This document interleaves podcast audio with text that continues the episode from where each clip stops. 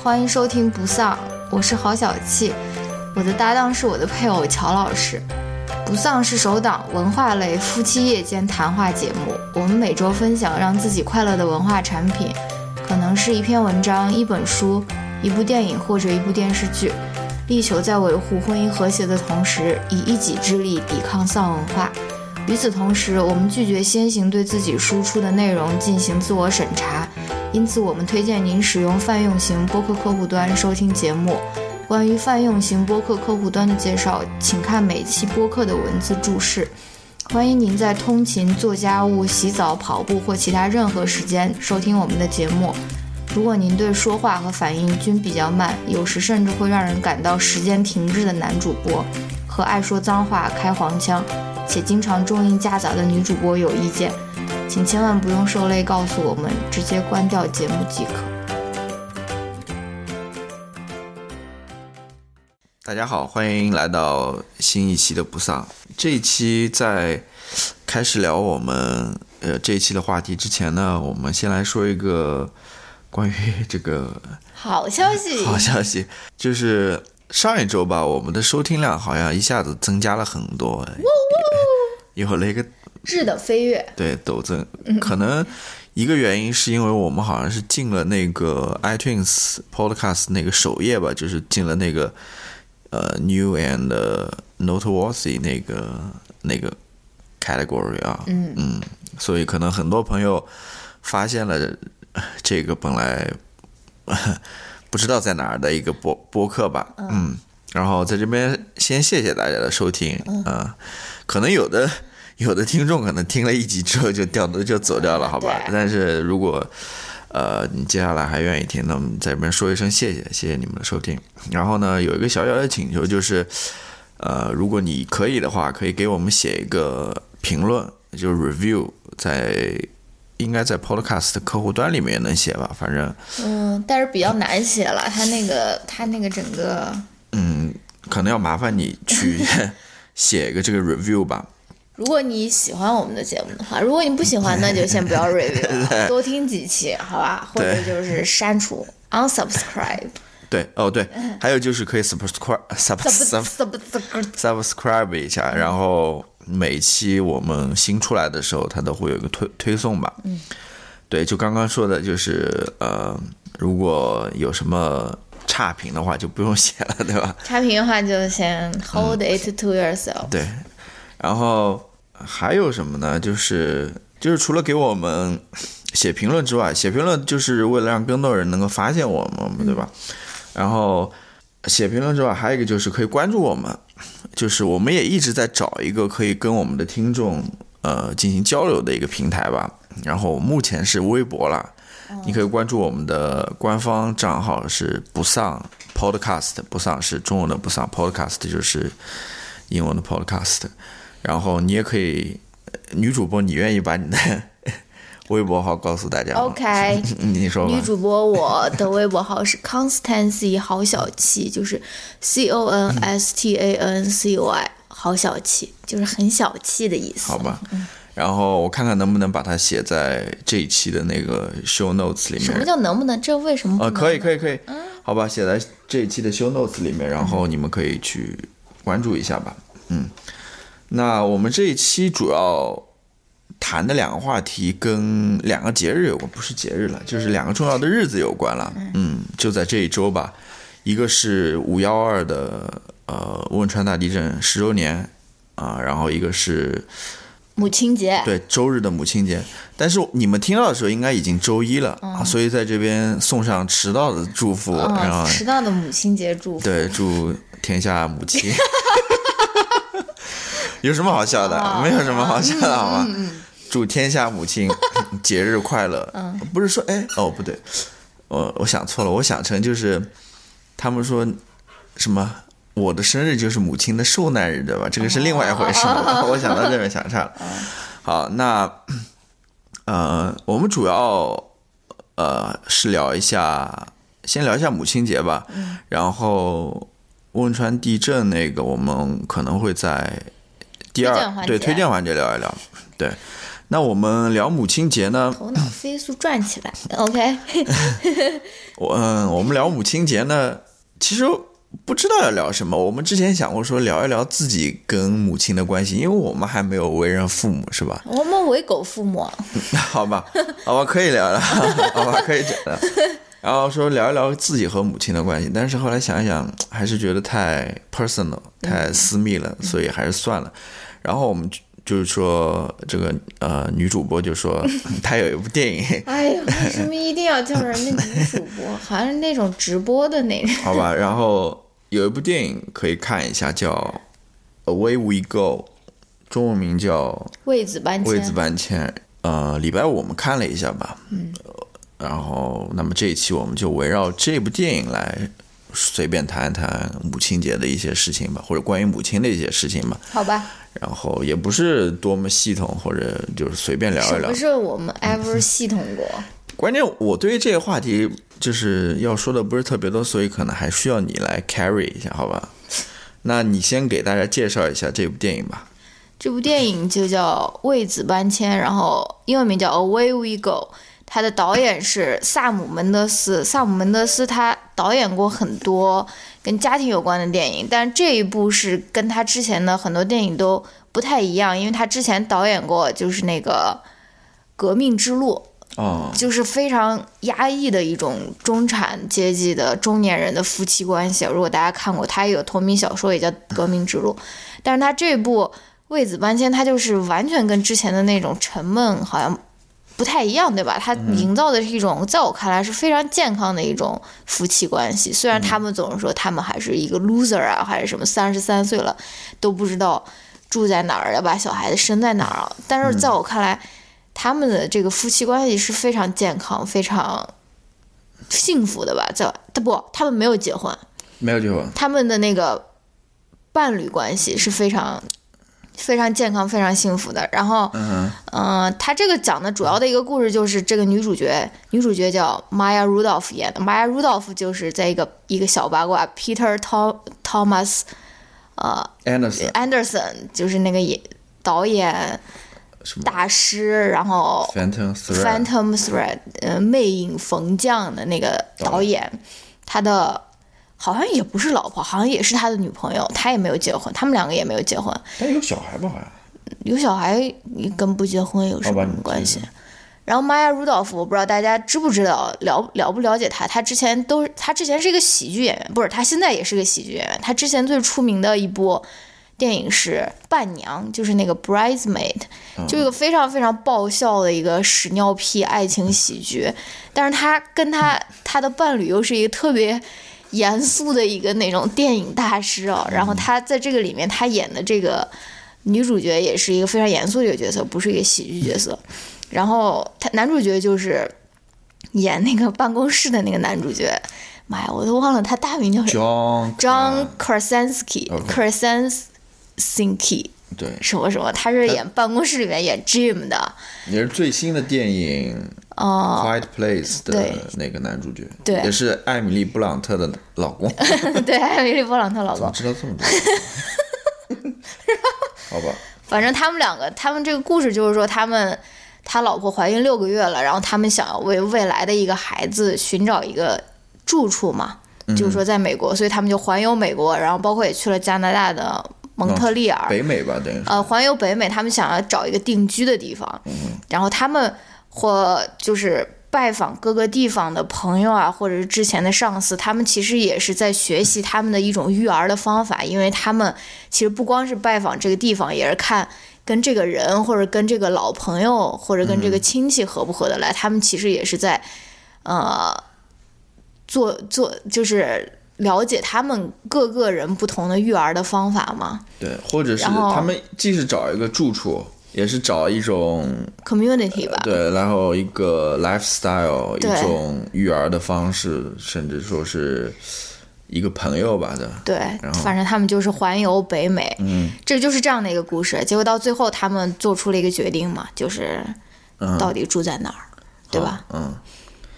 那要不我们就说一说吧，呃，我们也不讲这个剧透不剧透了。如果说你愿意看的话，你可以现在去看一下，下面可能就会有有有剧透，你在这边就跳过。嗯，听后面的推荐部分。嗯，如果你不建议的话，你就继续听下去，可能会有剧透。然后我是怎么想的呢？我是想说，其实这部片子啊，你虽然初看的话，感觉好像它里面讲的，他们拜去了四个地方，呃，对，四个地方，亚利桑那，嗯，然后是 Wisconsin，，嗯，然后是蒙特利尔，还有迈阿密嘛，嗯，然后他们去拜访了四对夫妇吧，嗯，然后四种不同的那种，呃，父母与子女之间的那种相处模式嘛，嗯。或者说关关系，嗯。但是我觉得其实虽然是讲父母和子女，但是它其实更多的侧重的是母亲的这个角色，我觉得，哦，嗯，因为你看，第一个在亚利桑那其实是更多的是那个呃，那个母亲，那个母亲是谁演的？的那个 Alison Jenny，对她演的，她跟她子女之间关系啊。然后第二个在 Wisconsin 也是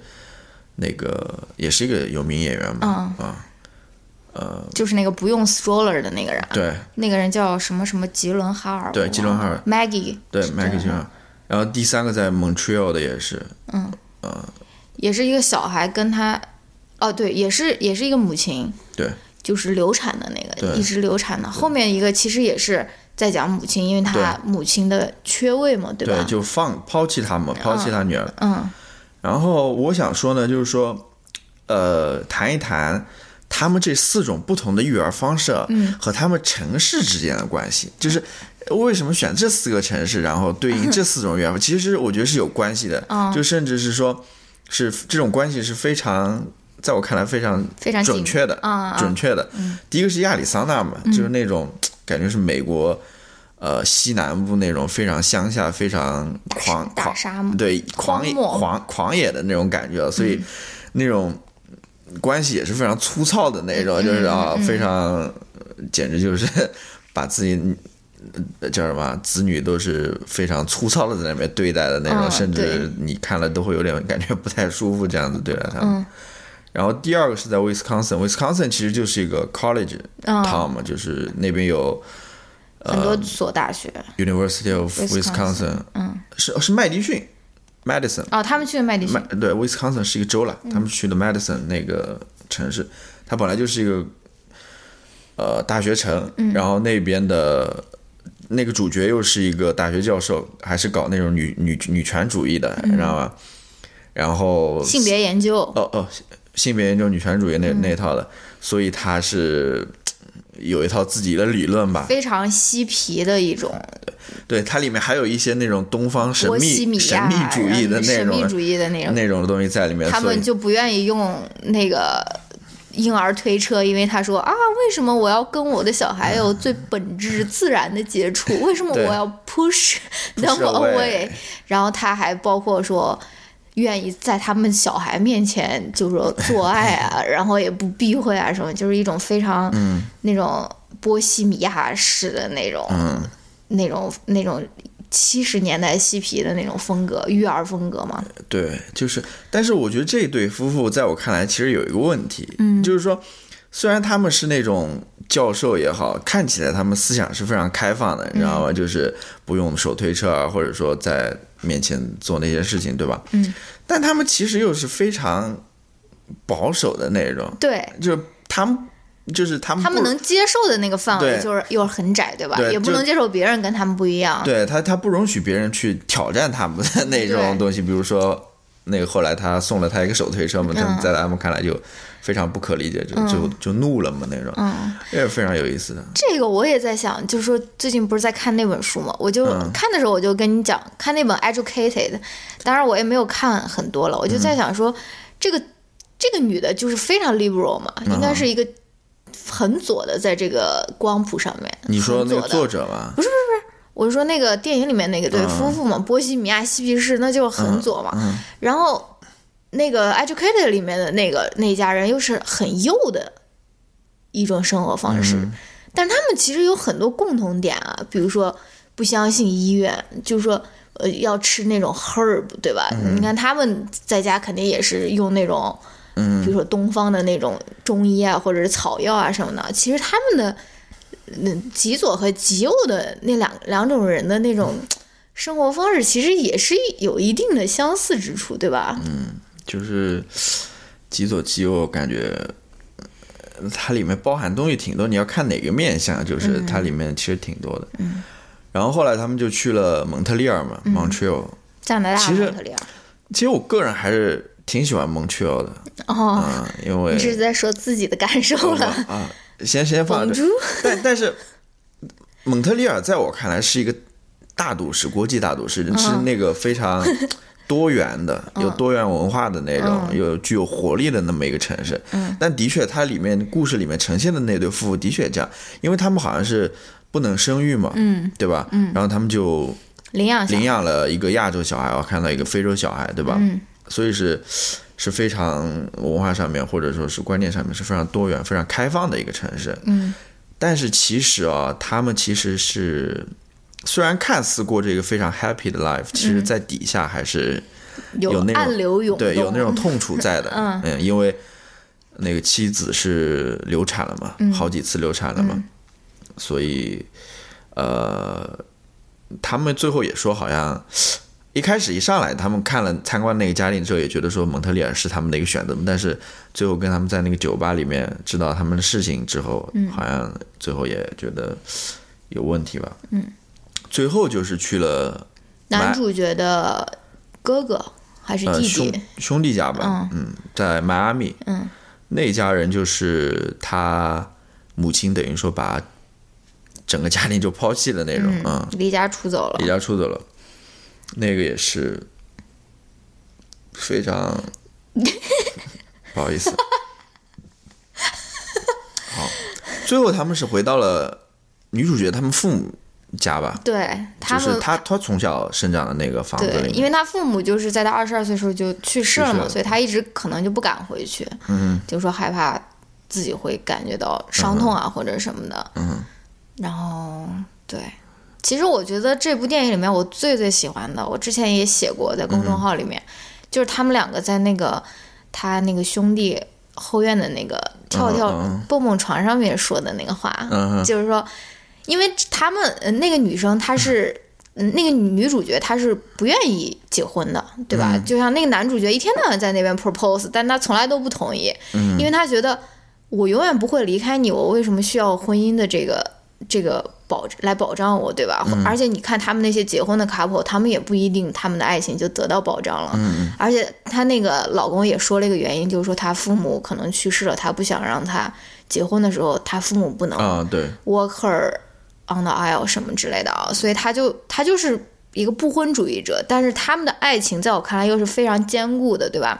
然后他们在那个呃后院的那个跳床呃蹦蹦床上面谈话的时候，他们其实说了好多次那种 I do I do I do，、就是说你愿不愿意什么什么什么，他说 I do，嗯，然后其实也像是一种婚姻的一种仪式，对吧？但其实又不是，对吧？他们在那边说的那种，就说，因为他们两个其实第一次做父母也是有一些焦虑的吧，嗯然后也是会有一些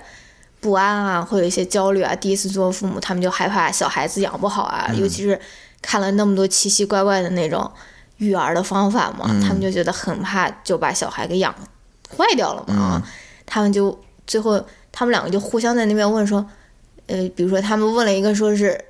你同不同意我们以后的女儿，即使是胖也好，或者是很瘦也好，都不想，我都不想让她受到这个身材的这个困扰啊。那个说 I do，、然后还有那个还说了一个什么，我也觉得很很有意思，就是说哦，他跟你讲话的时候，you will actually listen，嗯，就是说你是真的会倾听，而不是说是只想把他打发一下啊、嗯。然后那个男主角也说了一个特别搞笑的，说是什么如果我以什么奇怪的方式死去，你要告诉他我是战胜了八百个什么什么车臣的恐怖分子，然后然后救了八百个儿童啊什么的，我就觉得那个那个地方还是挺感人的吧。但是呢，我不知道，我我觉得我可能，比如说在大学的时候看这电影，嗯。我觉得我可能会很深受感动，会觉得它非常不错，尤其是你说的那一段对白啊。嗯。但是我现在又看了一下，感觉有一点，我不知道该怎么说了，就觉得那段对话有点嗯，我，做作，有点做作，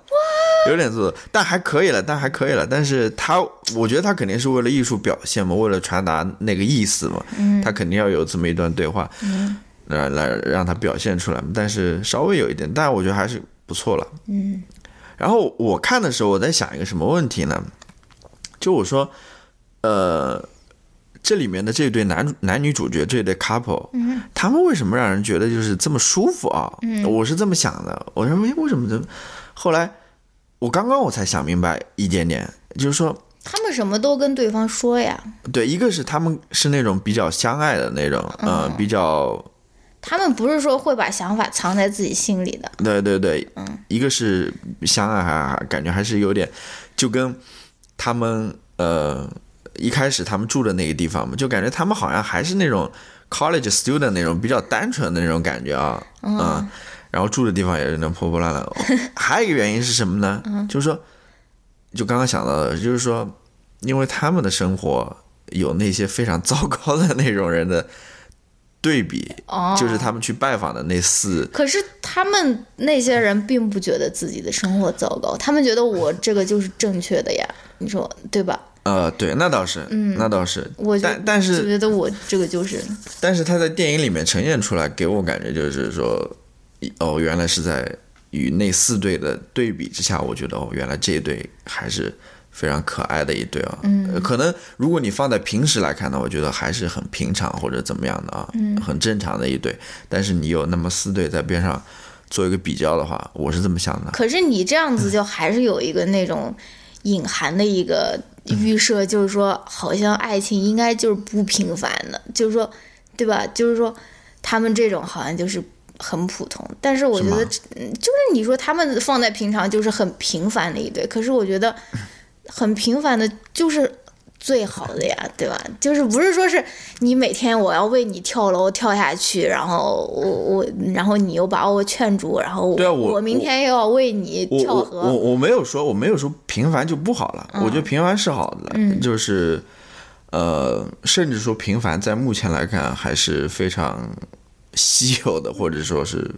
没有那么多 drama 的那种，嗯，还是非常珍贵的吧？啊。说什么呢？好吧，我不知道你关于这部电影还有什么要说的。这部电影倒没有了，但是我还我还有一个想说的，就是说，就说我们每次说起母亲这个角色的时候，好像就说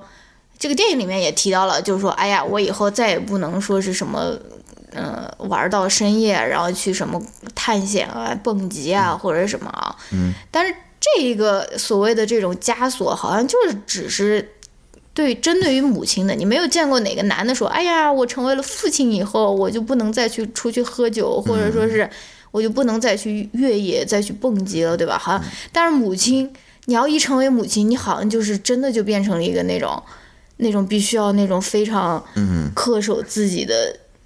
母性啊，然后就不能穿短裙、穿短裤啊，然后就有很多很多的限制，就随着这个母亲的这个身份就就。而来嘛，嗯，而相反，对于父亲来说，好像没有这方面的限制，男人照样可以出去喝酒啊，或者是出去玩啊，哪管你是父亲还是不是父亲，对吧？对，我觉得这个也是挺有意思的一点，就是对于母亲，我们好像就是要求她就有一种天生就有一种那种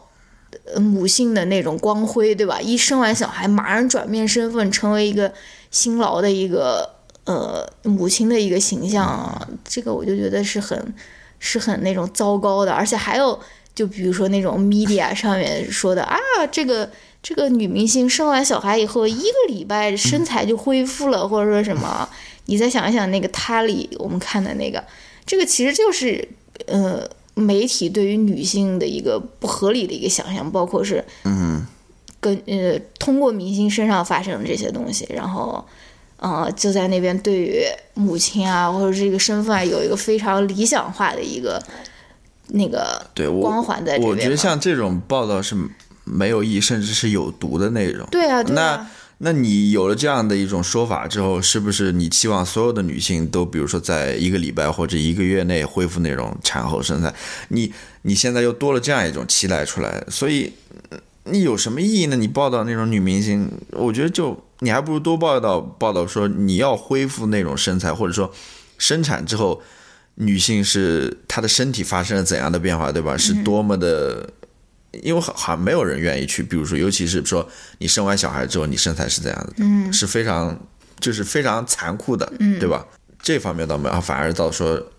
很多女明星做到了这样这样，我觉得是。所以我就想说，那个孙燕姿发的那条微博，我就觉得很感动啊，对吧？她就是如果大家没有看过的话，大家可以去看一看孙燕姿发的那条很长很长，就是她微博 timeline 里面最长的一条微博，好长，就讲她儿子生病的事情嘛，嗯就很真实嘛，对吧？就是对，就是说他把这种 struggle，他他能够他能够勇于呈现在这上面，就告诉大家说，这个这个母性啊，或者说是作为一个成为一个母亲啊，并不是你想象中那么 glamorous，、对吧？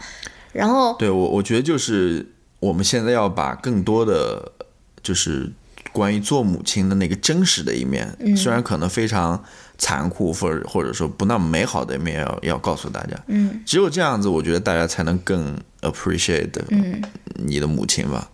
他们为你做所做的这一切吧，而不是仅仅只是口头上这么说一说，说母亲多伟大，但实际上，除了在母亲节这个时候感恩一下，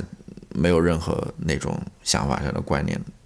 改变的。嗯你说呢？嗯，你关于孙燕姿还要说吗？孙燕姿没有什么，嗯，我还想说一点，就是说我真的觉得男人真的是非常，就是把各种便宜都占尽了的那种。就是说我我昨天在那边想什么？我昨天在那边想说，你说这个母亲真的是生小孩不容易吧，怀小孩也不容易吧？就是说把这个小孩从小抚养大真的不容易，花花了那么多。然后呢，你如果像一般的男的，可能就是也不管了啊，嗯，就是，但最后呢，比如说结婚或者什么的时候，还是你带着女儿去呃走，对吧？然后呢，还有这种说法，说女儿是我的小情人或者小棉袄，哇，这超恶心。对，，就就是说，你你他妈什么都没做，然后这种便宜他妈全都你你占了，你好像好像是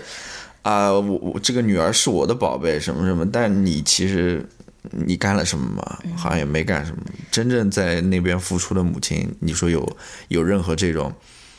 亲密的这种称呼吗？跟女儿之间的或者儿子之间的 有吗？也，好像也没有。然后甚至说。都是在背后默默付出的。我的意思就是，好像没在那种前面的舞台上面去更多的去展现出来这种母亲的这种角色。嗯，所以也向广大男同胞呼吁，就是说，除了生孩子这一件事本身以外，其他事情你都是可以分担的。对，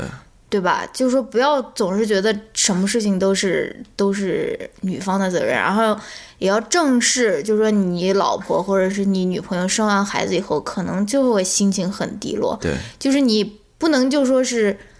要求他有一个很快的一个身份的转换啊，或者说是马上就一秒钟内出现那种母性光辉，嗯，光光环出现在头顶啊，你也要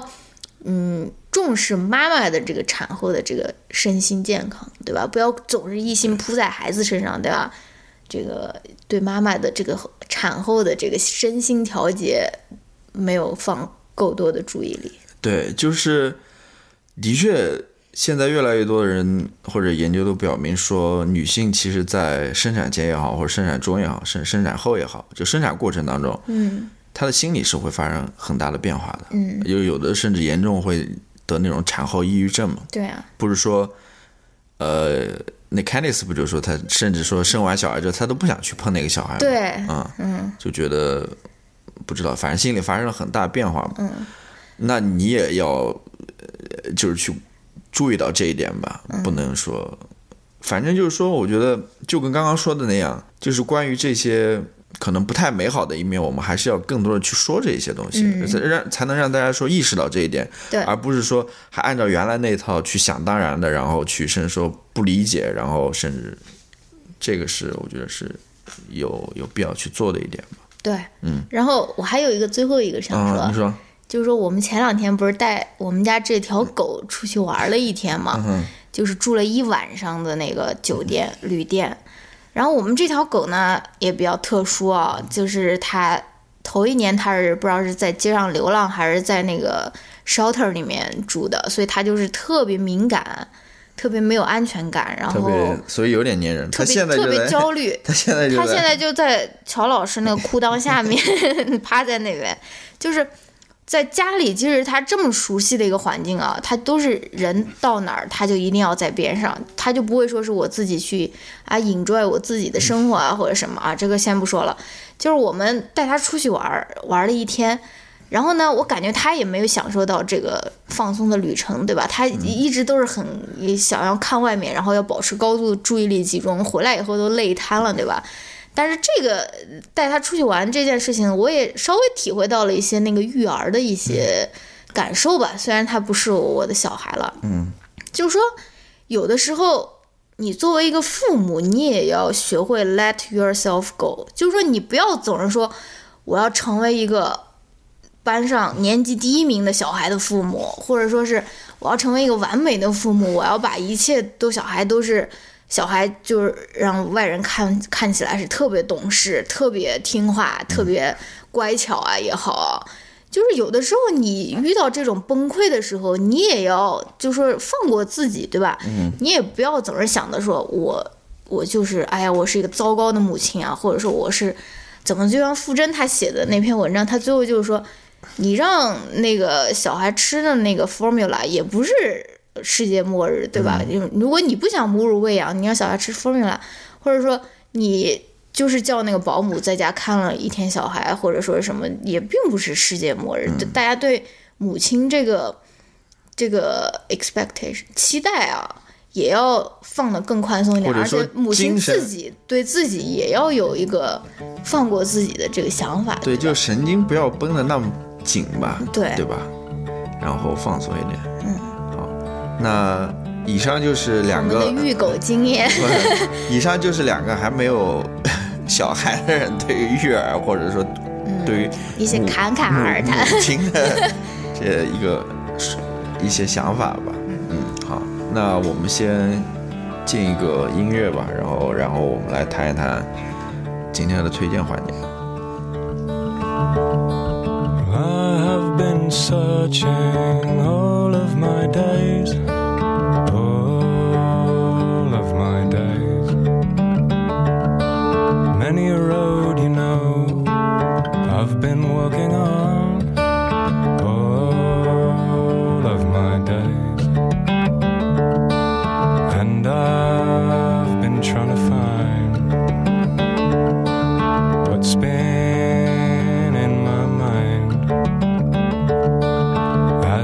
days keep turning into night.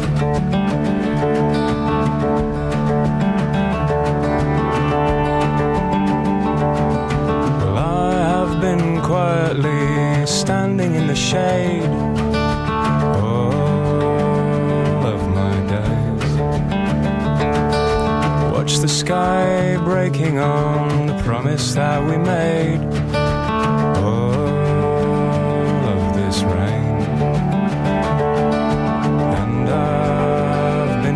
Find what's been in my mind as the days keep turning into night.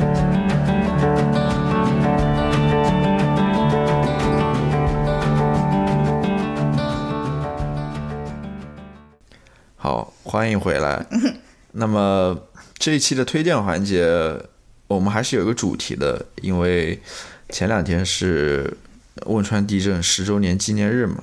那么就礼拜六，对，那么我们也想推荐一些东西吧，关于这个纪念日的吧。嗯，我知道现在网上关于这个纪念日，大家都议论纷纷嘛，就是说的很多，然后我也不想去讨论这些乱七八糟的东西，我就只想说把我想推荐的东西说出来。嗯啊、我也不想去谈论这些其他的一些事情吧。嗯，要不你先来吧。啊，我先来，啊、你这个真的是出奇那那我来吧，那我先来吧。刚在那边打开手机刷好吧起来，我先来吧，嗯，因为我我要说的有点多，那你先说嘛。啊，我我先说吧，呃，我起我我 我其实。好吧，我想推荐的就是呃艾薇薇她做的关于这个汶川地震的一些东西吧，嗯。无论是说艺术作品也好，或者是说像他这个纪录片也好，嗯。其实他所做的这一切东西都来源于说他做的一个呃项目，就是公民调查项目，嗯。就是二零零八年那个呃汶川地震发生之后嘛，他就想去搜集那些在地震当中就是去死掉的那个学生的名单，嗯啊，因为他找了很多地方都没有找到这个名单，嗯，然后很多时候可能仅仅是一个数字而已，嗯。他想具体知道这些人去世人到到底都是谁吧，嗯，这些学生，尤其这些学生，那么在调查过程当中，他就发现说，呃，其实这些学生死的还是蛮冤的，就是不是说仅仅因为天天灾的原因，它里面有很多人祸的因素在里面，嗯。也就所谓那些像那个豆腐渣工程了，嗯。对吧？等等。那他从这个公民调查里面呢，他接下来就陆续做了许多的呃艺术作品，嗯，当然还有就是说纪录片了。这纪录片，我说的这些艺术作品和纪录片，你现在都能在一个网上找到，也是呃，他这个十周年纪念的时候，他们应该是艾欧伟还是他工作室还不知道谁，他建了一个网站，嗯。叫呃五幺二二零一八点 com，嗯。都是数字了，五一二二零一八点 com。你在这个网站上就能看到他所有关于这次公民调查的纪录片。他说上面有五部纪录片，然后有二十一个，呃，等我看一下啊，有二十一个艺术作品、艺术项目，嗯。然后我在这边呢，我想说一个艺术作品，其实这些好像在就是纪录片在 YouTube 上面都能看到，对，在国内可能你要科不太学科学上网。呃不太好找，哎，你那个五幺二的是被强调了吗？是木曜啊。你五幺二二零一八的这个网站，我不知道有没有被抢，因为这个网站可能是蛮新的，所以到现在可能还不一定被抢。但是嗯它里面所有的那些，比如说视频的链接都是 YouTube 的，嗯嗯，所以可能要自己想办法看一下吧。嗯然后里面我想讲一个作品，就是一个声音作品吧，嗯叫念的声音作品。哦，不是还有你，对，是有我的。我想说一个是什么呢？这个声音作品是呃，他请求当时请求网友把这些就是死去的这些学生的名字一个一个念出来，每一个人可以选择就是念一一个或者两个，然后你可以用手机或者其他录音设备录好音，然后呃发到他的发给他们，然后他们会进行编辑和和整理吧，然后最后那万一念重了呢？不会，它它有一他个。给你分好的。对，它有一个 Google Doc 的那种表格对，你可以 claim，、然后那些选择好的可能就已经，比如说，呃，是一种颜色，然后剩下的是另外一种颜色，哦你可以这样子嘛。嗯然后呢，我想说是，就是我当时也参与了进去，我当时念了一个人的名字，但是今年这个十周年的时候，我我想的时候，我真的想不起他名字来了，真想不起他名字来。嗯后来我今天我去看了一下那封邮件，呃十年前那封邮件，然后呃她的名字叫朱志玲，她是个小女孩吧，应该是，她是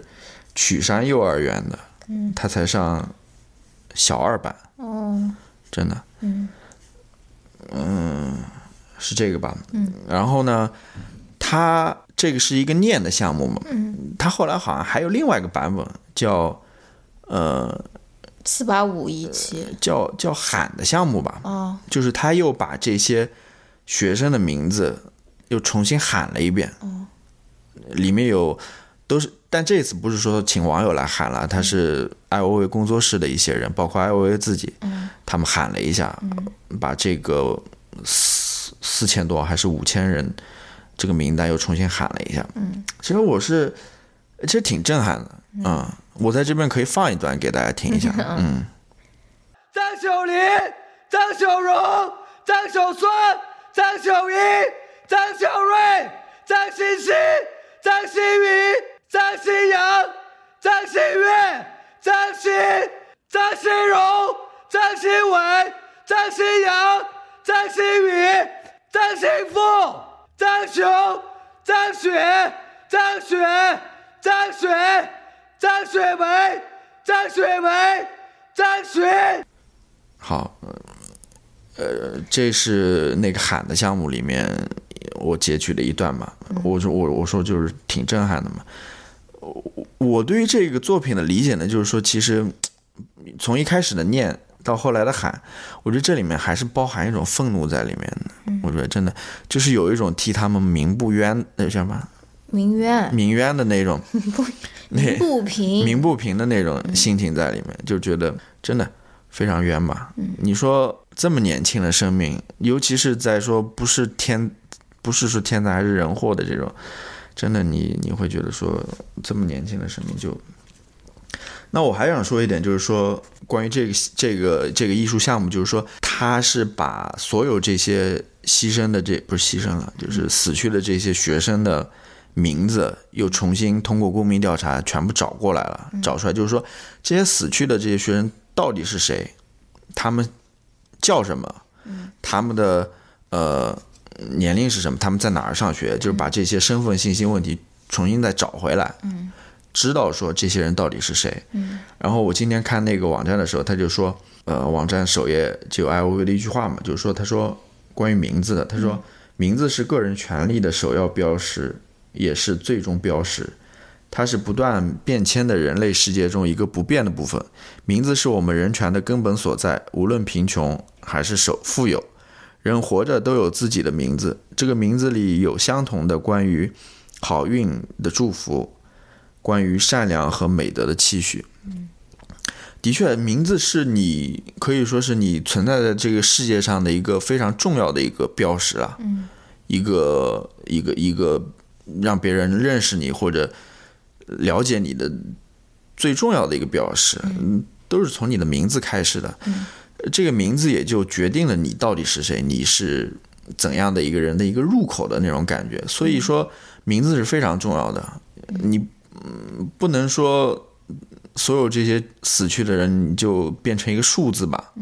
我觉得能把他们名字全部都找出来，然后让大让大家知道说这些人都是谁，也是对他们的一种最基本的一种尊敬吧。嗯，这就让我想到，就是说，呃，你还记得我们去美国首都华盛顿的时候，那边有一个越战纪念碑嘛？啊，那个越战纪念碑就是所有的人民都刻在上，都是用那个黑色的大理石大理石嘛，上面刻了所有在越战当中牺牲的美国人的名字嘛。嗯，那个其实就是挺震撼的嘛。对，而且它还有索引，对，有索引，然后真的有人就是会去那边纪念他的亲人，对吧？，对对对，通过索引然后查，你就会觉得这个纪念碑做出来就非常的不一样，感觉就感觉有那种怎么说呢，就有那种庄严或者有有有尊严的那种感觉，有、有包括嗯包括九幺幺的时候，他们每次他都要把那个死难者的名字都要念一遍的，当天。对，然后九幺幺那个纪念纪念馆前面嘛，不是两个对大的黑的那个喷泉嘛，嗯，它也是用黑色大理石围绕圈，然后一圈，然后上面也都是刻着。呃，在九幺幺当中死去的美国人的名字嘛，嗯，就是这种纪念方式，其实呃，其实就是从越战纪念碑开始的。哦那个设计师就是马雅玲嘛，是一个华、华人设计师嘛。嗯他当时设计出来的这个这种概念，这种用用名字去纪念，就非常简洁，嗯，但又非常直接的这种用名字去纪念人的这种这种新的纪念方式，纪念碑设计的理念，嗯，其实在当时也是非常新的。嗯。然后他成功的把这个做出来之后，后来越来越多的人接受这样一种设计理念，这样一种纪念的一种方式嘛，嗯。就是通过名字去纪念人，嗯，然后慢慢的、慢慢的，我觉得是挺、挺、挺、挺、挺有意义的，嗯。啊，那要不你先说吧，我就说这么多，啊，你没有推荐的啦？呃，我我就推荐他的这一系列的这些纪录片和艺术作品嘛，然后我会把那个网站放放出来。王展，哎，我要刚刚要说什么？哦，就是，诶，我要说什么来着？我就是说，就是这种，嗯、写出名字，或者是念出名字，或者是喊出名字啊，可能很多人就会质疑说，这有什么意义，对吧？或者说是不如去调查那个，嗯，调查当时的事故原因啊，或者说什么，肯定就有这种人会这样子，比如说抬杠啊，或者说什么。但是我觉得这种记住真的是是有它的意义的，对吧？尤其是在现在我们现在的这种。你如果看国内主流媒体的报道，你看到的都是那种英雄事迹，对吧？都是那种歌功颂德，谁谁谁在下面托举住，当然他们也是很值得尊敬了。就是说，他们完全就是绕过这个死难者本身，而去把这个当成一个弘扬爱国主义的一个机会，对吧？我甚至说不是说后来变成感感恩日，还有嗯还有感恩日，歌功颂德了，这对就变成了一个歌功颂德的，而且而，然后我推荐的，我推荐就是那个端传媒他做的一系列报道，他的他最近就是从上个礼拜一直到现在，我不知道后面还会不会有啊，他做了一系列叫川震十年，他的那个呃那叫什么大标题就叫川震十年，然后他做了很多不同的。报道包括是一些在主流媒体上不可能看到的，比如说是一个十年间一直在上访的一个母亲嘛，就是虽然她自己已经生了第二个小孩，有了第二个女儿了，但是她十年以内，呃，这个上访的跟她一起上访的人越来越少，越来越少，但是她还在坚持，她坚持了十年，她这个上访的这个经历，她要为她小孩，呃，为她小孩，呃，寻找公道嘛，然后还包括就是比如说她。最新的一篇应该就是昨天发的，就是说我们的什么受难日不是你们的感恩日啊，什么就是一个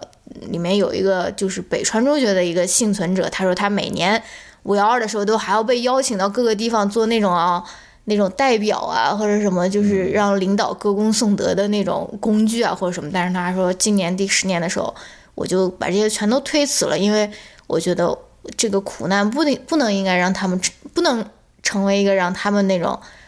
弘扬自己的政绩的一个途径嘛，然后反正你就可以看到一系列跟主流媒体上面非常不一样的一个关于地震的报道吧。但是这个也是需要科学上网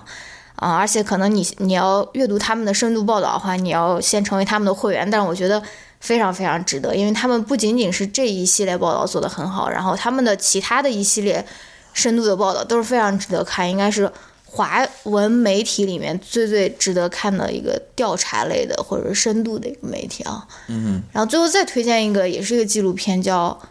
今天早上我看的《劫后天府泪纵横》，HBO 的，然后也是可以在 YouTube 上面就可以看到，然后 YouTube 上面有很多版本，有的有英文配音，也英文字幕，有的有中文字幕，然后它的那个名字就叫 China's Unnatural Disaster，就说。跟自然灾害相对的，嗯，自然灾害不是自然灾害不是 natural disaster 嘛？然后它的 title 就是叫 China's unnatural disaster，什么 tears in 四川 province 之类的啊，你就可以看到那些呃刚刚失去子女的那些父母，他们试图去跟政府去斡旋啊，去呃要求他们就说调查那些。豆腐渣工程啊，或者什么，你就可以看到这一系列的比较贴，因为他是外国记者报道嘛，所以你你甚至能够看到中国的那些警察怎么样子阻止他们，就是按按住他们的镜头啊，就是这一系列报道之间出现的这些啊压制的一些呃事实吧。反正我就推荐这，嗯，一个是这个系列报道，然后一个是这个纪录片吧，嗯。最后，关于这个，我还想说一点，就是，我不知道你们是怎么有有怎样的感觉啊？但是我我每次看完看这些内容的话啊，或者看这些纪录片也好看这些报道也好，我是还是非常愤怒的，就是非常气愤的。就是我不是说像某些官员或者说某些人那样说，事情过去就过去了，应该放下来，对吧？其实是放不下的。就我都放不下，你何况说一个他们的父母呢？那些死去孩子的父母，他们怎么可能放下呢？对吧？嗯，没没没法放下，我觉得，嗯，他们没法放下也是可以理解的。那我就在那边想说，我的这种愤怒也好啊，这种气愤也好，我我能做一些什么？嗯，我前些日子看了一篇，看了一本书，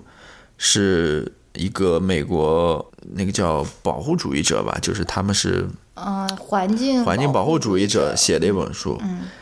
它里面就谈到说，现在美国的那些那些 public land，就是那些，尤其是像那种国家公园那些 public land，就是越来越多的被政府卖出去，嗯，或不是卖出去就租出去，让那些石油开采公司过来做石油探测，嗯，探测和开采，等于说是破坏了那个 public land 嘛。然后那个作者他也是非常气愤的，因为他是一个保护主义者嘛，他就非常气愤。他说，他就讲说他的这种气愤，他说可以转化成一种 sacred sacred rage，嗯，rage 就是那种暴怒那种，我我我个人不太好去理解，就是 anger 和那种 rage 之间的，在在我的理解就是说 anger 可能是那种情绪上的，嗯，rage 是那种行为上，行为上的，就是有那种破坏力的那种东西啊。Secret rage 呢，就是说是神圣的一种对愤怒。对，就不是说那种非常呃糟糕的那种破坏了，就是为破坏而破坏，它是有一个 secret 的目的的。嗯，然后呢，他说这种 secret rage 是什么呢？就是是 personal and collective gesture of Gest- gesture of resistance and insistence，就是说他的这种 rage，他最后转化成了一种个人的也好，或者说集体的也好，这种 resistant 就是这种抵抗，和这种 insistent 就是这种坚持和抵抗吧。的确是这样子的，你你你想，就是说，像艾薇薇她做这些，或者说做公民调查，最开始的时候，她也是这种 anger 啊，嗯，她也是这种愤怒，就是说，这些小孩到底是怎么样了？为什么会死了这么多人？为什么他们没有具体的名单等等？那他就最后变成了一种行动，去做调查，去去做这个纪录片，然后去在世界各地去做这些艺术作品，让大家都知道这个事情，嗯。对吧？那我想我能做什么呢？做一个播客，哦，对，我觉得我我做一个播客，然后说这些东西是一种行为了，但是很多时候其实我觉得我还能做更多，但是有的时候真的，在你看了说艾薇薇做了这一系列事情之后，最后还是被无缘无故的关了八十一天之后啊，